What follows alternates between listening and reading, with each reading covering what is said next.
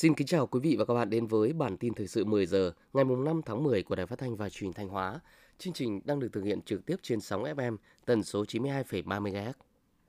Ủy ban dân tỉnh Thanh Hóa đã ban hành quyết định về việc phê duyệt điều chỉnh cục bộ quy hoạch chung thị trấn Hà Trung, huyện Hà Trung đến năm 2035. Theo đó,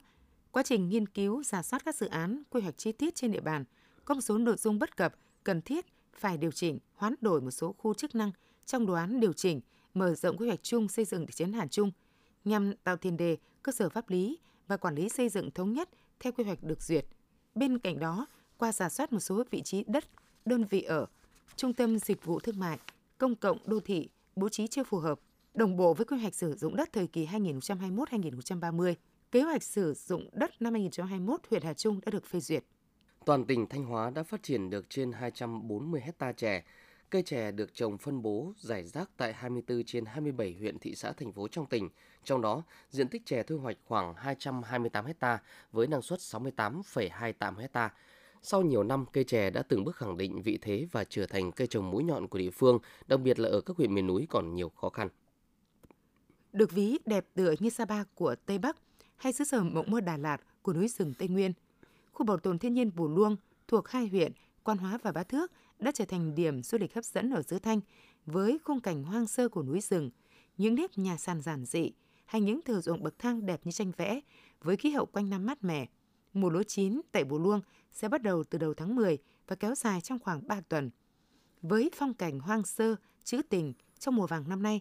Bù Luông hứa hẹn sẽ thu hút đông đảo du khách về tham quan nghỉ dưỡng và thưởng thức vẻ đẹp của một trong những điểm đến sinh thái cộng đồng hấp dẫn bậc nhất xứ Thanh.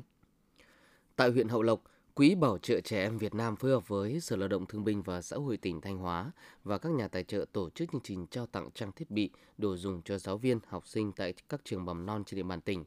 Ban tổ chức đã trao tặng quà bao gồm các sản phẩm đồ dùng sinh hoạt như bình nước nóng, điều hòa, quạt điện, bát, thìa, đĩa cho trẻ em tại các điểm trường thuộc tỉnh Thanh Hóa với tổng giá trị gần 330 triệu đồng, trao tặng trẻ em trường mầm non Tiến Lộc các sản phẩm với tổng giá trị 49 triệu đồng và trẻ em trường mầm non Lộc Sơn tổng trị giá gần 48 triệu đồng.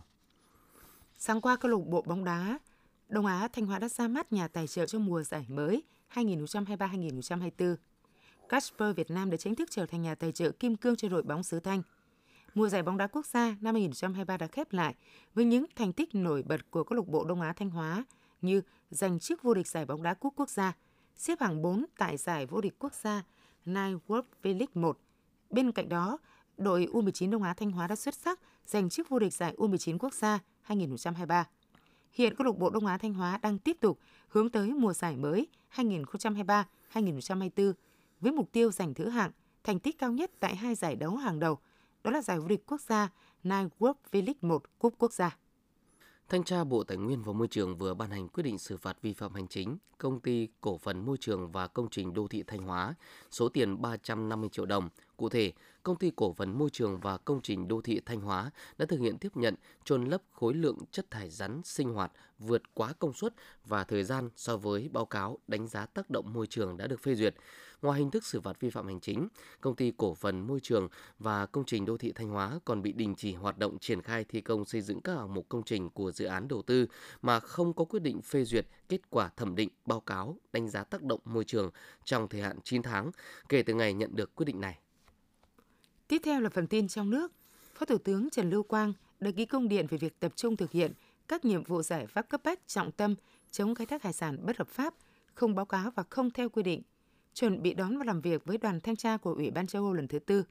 quyết tâm gỡ cảnh báo thẻ vàng tại đợt thanh tra lần thứ tư của EC từ ngày 10 đến 18 tháng 10 năm 2023, không để ảnh hưởng đến sự phát triển của ngành thủy sản, đời sống sinh kế của cộng đồng ngư dân ven biển, đặc biệt làm giảm uy tín, vị thế hình ảnh của quốc gia. Thủ tướng Chính phủ yêu cầu các ban, bộ, ngành và địa phương có liên quan cần phải đặt trách nhiệm cao nhất tại thời điểm hiện nay, nghiêm túc chấn chỉnh, tập trung triển khai đồng bộ các nhiệm vụ giải pháp đã được Thủ tướng Chính phủ giao. Hiện nay cả nước có 24.654 cơ sở giết mổ động vật nhỏ lẻ, giảm khoảng 5.000 cơ sở so với năm 2015. Tuy nhiên, chỉ 7.362 cơ sở có giấy chứng nhận đăng ký kinh doanh, còn lại 17.292 cơ sở chiếm 70,1% không có giấy chứng nhận đăng ký kinh doanh và không được chính quyền địa phương cho phép hoạt động. chỉ 4.574 cơ sở có nhân viên thú y thực hiện kiểm soát giết mổ theo quy định, đạt 62,1% số cơ sở có giấy chứng nhận đăng ký kinh doanh. 9 tháng năm 2023, lượng khách du lịch đến Lào Cai đạt mức kỷ lục với trên 6 triệu lượt, bằng 101% so với kế hoạch năm và tăng 71% so với cùng kỳ năm 2022. Đây là số lượng khách du lịch đến địa phương được ghi nhận cao nhất từ trước đến nay. Tổng thu từ khách du lịch từ đầu năm đến nay của Lào Cai đạt khoảng 18.563 tỷ đồng, bằng 90,6% kế hoạch, tăng 49,5% so với cùng kỳ năm 2022. Để tạo điều kiện cho công tác tổ chức lễ hội quảng bá hình ảnh, thu hút du khách, phục hồi và phát triển du lịch, Ủy ban nhân dân tỉnh Cao Bằng chỉ đạo ban quản lý khu di tích Thác Bản Dốc thực hiện không thu phí đối với du khách tham gia lễ hội du lịch bản Thác Bản Dốc năm 2023 từ ngày mùng 5 đến mùng 7 tháng 10. Lễ hội được tổ chức với nhiều hoạt động như lễ rước nước cầu quốc thái dân an, mưa thuận gió hòa, không gian trưng bày, giới thiệu sản phẩm, đặc sản ẩm thực, hoạt động thể thao, trò chơi dân gian. Trong khuôn khổ lễ hội Thác Bản Dốc năm 2023 còn có màn công diễn hát then, đàn tính của 1.000 người. Hoạt động diễn ra khoảng 10 phút với chủ đề Cội nguồn và bản sắc then tính Cao Bằng. Không để xảy ra tình trạng lạm thu đầu năm học là một trong những nội dung trong công văn gửi các sở và trường học của Bộ Giáo dục và Đào tạo. Theo đó, Bộ Giáo dục và Đào tạo yêu cầu tăng cường thanh tra kiểm tra, giám sát và có trách nhiệm giải trình với người học và xã hội về các mức thu, khoản thu của cơ sở giáo dục thuộc phạm vi quản lý theo đúng quy định, tuyệt đối không để xảy ra tình trạng lạm thu đầu năm học. Các địa phương chỉ đạo và quán triệt cơ sở giáo dục thực hiện đúng việc vận động quản lý và sử dụng khoản tài trợ viện trợ. Các cơ sở giáo dục công khai về cam kết chất lượng giáo dục, điều kiện đảm bảo chất lượng và thu chi tài chính, chịu trách nhiệm giải trình trước người học, xã hội về các mức thu.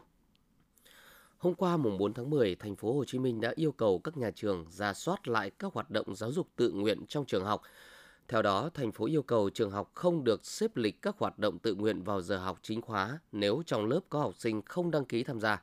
Cùng khung giờ học tự nguyện, những học sinh không đăng ký tham gia có thể được sắp xếp tham gia các câu lạc bộ, hoạt động khác phù hợp do giáo viên nhà trường thực hiện. Các hoạt động giáo dục tăng cường không được gây quá tải hoặc bắt buộc tất cả học sinh tham gia. Lợi dụng việc quét mã QR để thanh toán rất nhanh chóng, thuận tiện, các đối tượng xấu đã thực hiện dán QR giả mạo tại mặt ngoài của một số quầy thanh toán viện phí của Bệnh viện Nhi Trung ương để lừa đảo chiếm đoạt tài sản. Ngay sau khi phát hiện, bệnh viện đã nhanh chóng gỡ bỏ các mã QR lừa đảo trái phép này, đồng thời tuyên truyền, phổ biến và hướng dẫn người nhà, người bệnh thực hiện đúng các quy định về thanh toán viện phí, phối hợp và báo cáo cơ quan chức năng để giải quyết và xử lý kịp thời. Bệnh viện Nhi Trung ương khuyến cáo người dân khi đưa con đến thăm khám và điều trị tại bệnh viện cần cảnh giác với các mã QR lừa đảo được dán bên ngoài các quầy thanh toán và không quét mã khi chưa có sự hướng dẫn của nhân viên bệnh viện tại các quầy thanh toán. Trong đêm, quận Tây Hồ, Hà Nội đã triển khai đồng loạt 74 điểm diễn tập chữa cháy. Tùy vào vị trí, địa hình của khu dân cư sẽ có những tình huống khác nhau, từ đó xây dựng phương án chữa cháy tại chỗ phù hợp. Ước tính 9 tháng đầu năm, cả nước đã xảy ra gần 15.000 vụ cháy, 132 người thiệt mạng. Để giảm thiểu bớt thiệt hại do hỏa hoạn gây ra, hàng loạt mô hình an toàn phòng cháy chữa cháy đã được đưa ra. Tất cả đều có một điểm chung đó là sử dụng nguồn lực cứu hỏa ngay trong nhân dân. Ngoài vận động các hộ gia đình mở lối thoát nạn thứ hai, lực lượng công an cũng đưa ra khuyên cáo người dân cài đặt ứng dụng báo cháy 114 để kịp thời liên lạc, cung cấp vị trí khi có sự cố hỏa hoạn. Ngày 4 tháng 10, lực lượng công binh thuộc Bộ Chỉ huy Quân sự tỉnh Quảng Bình và tỉnh Quảng Trị phối hợp với tổ chức nhân đạo Golden West, dự án Peace Trees Việt Nam Quảng Bình đã xử lý thành công quả bom nặng 337 kg. Theo đánh giá của lực lượng tiến hành xử lý quả bom, quả bom còn nguyên vẹn, mức độ nguy hiểm rất cao. Đây là quả bom còn sót lại sau chiến tranh. Bom đa năng của Mỹ có ký hiệu M117, có chiều dài 1,2 m, nặng 337 kg. Quả bom được lắp ngòi nổ đuôi M112 có kim hỏa lò xo và hệ thống chống tháo gỡ, chống di chuyển. Theo Trung tâm Dự báo Khí tượng Thủy văn Quốc gia, hôm nay mùng 5 tháng 10, thời tiết hầu khắp các vùng trên cả nước đều xuất hiện nắng, trong đó khu vực miền Bắc nắng mạnh nhất với mức nhiệt ở thủ đô Hà Nội lên đến 36 độ, ở ngưỡng nắng nóng. Dự báo thời tiết khu vực từ Thanh Hóa đến Thừa Thiên Huế có mây, ngày nắng, chiều tối và đêm có mưa rào và rông vài nơi. Riêng phía Nam chiều tối có mưa rào và rông rải rác, gió nhẹ. Trong mưa rông có khả năng xảy ra lốc xét và gió giật mạnh. Nhiệt độ thấp nhất 24 đến 27 độ, nhiệt độ cao nhất 31 đến 34 độ, có nơi trên 34 độ. Thông tin vừa rồi cũng đã khép lại chương trình thời sự của Đài Phát thanh Truyền hình Thanh Hóa. Xin kính chào và hẹn gặp lại quý vị và các bạn trong những chương trình sau.